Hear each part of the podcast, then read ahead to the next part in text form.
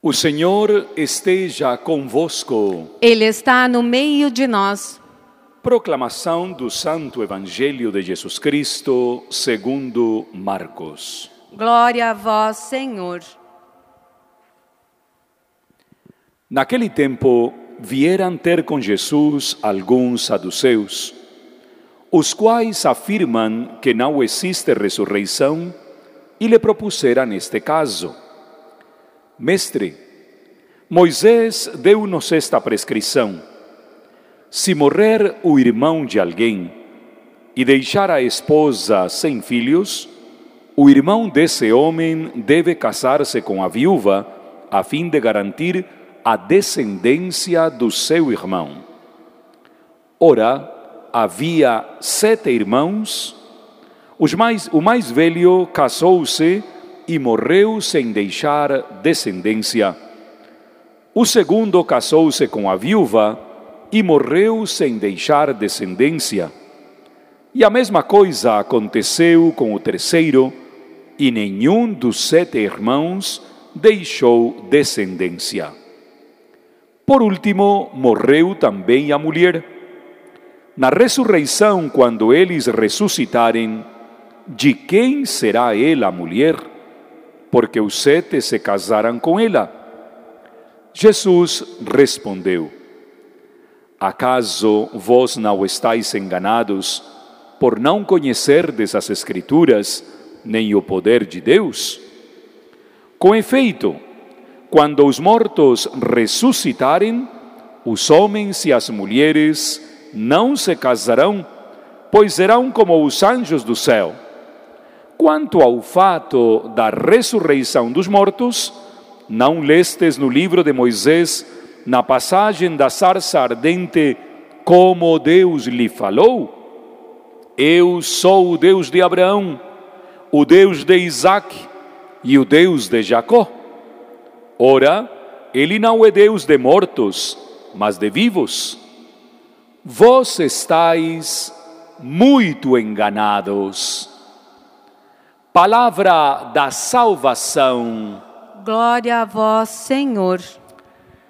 Iniciamos hoje uma meditação e uma reflexão belíssima sobre a segunda carta de Paulo a Timóteo. Paulo escreve a dois personagens muito particulares, Tito e Timóteo. E esta segunda carta a Timóteo está pautada por atitudes que verdadeiramente devem deixar o leitor bastante questionado. Preocupémonos nesta manhã com uma atitude que se torna mais do que nunca necessária: a consciência pura. Ter uma consciência pura é um grande desafio na sociedade contemporânea, no nosso Brasil do dia a dia e na nossa igreja catedral, como em todos os ambientes. A consciência se vicia com muita facilidade. Nos acostumamos a errar frequentemente e sustentamos esses erros como se fossem verdadeiros. Paulo adverte a Timóteo: com consciência pura eu te digo, afasta-te de tudo aquilo que pode te fazer mal. Que nada te envergonhe, Timóteo. Muitas pessoas, infelizmente, vivimos, vivemos cheios de vergonha. Fazemos coisas que não deveríamos fazer e nos acostumamos a fazê-las, não porque sejamos frágeis, porque já fomos advertidos pela luz do Espírito Santo, senão porque cada vez mais nos inclinamos a errar. Eu sempre me pergunto, quando uma pessoa joga uma lata pela janela do carro, não é a primeira vez que o fez. Já muitas vezes deve ter feito isto. A consciência pura e reta vai guiando a nossa vida.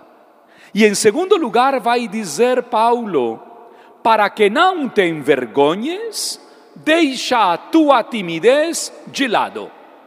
O que tenhas que dizer, tu tens que dizê-lo na hora. Não te envergonhes da verdade.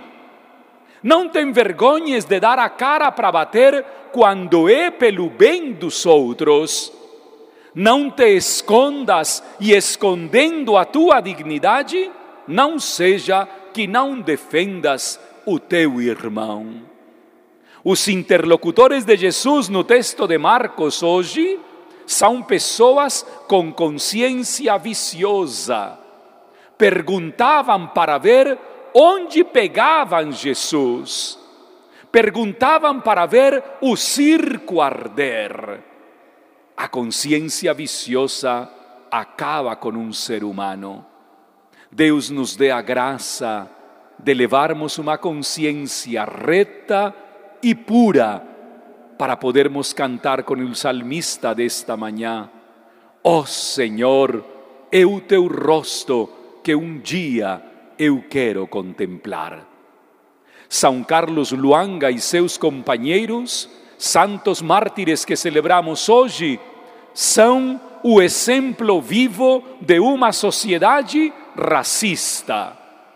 No século XIX, este grande homem com seus companheiros de consciência pura e reta catequizavam na Uganda de 1889 os outros que os ouviam não os suportavam e então decidiram acabar com a vida deles. Ainda no século XXI, a sociedade civilizada, a sociedade cientificada, a sociedade desenvolvida continua sustentando o racismo em muitos meios de comunicação, em muitos veículos de comunicação, ontem muitas pessoas deixaram a tela completamente escura para dizer não ao racismo. Eu gostaria, irmãos e irmãs, que unidos a estes mártires que a igreja celebra hoje, pensássemos como é possível que alguém seja destruído única e exclusivamente porque é diferente de mim. Na diferença está a diversidade e na diversidade está o respeito, a tolerância e, sobretudo, a fraternidade. Afastai de nós todo tipo de racismo e de agressão, Senhor, e dai-nos a graça de termos uma consciência pura diante dos vossos olhos.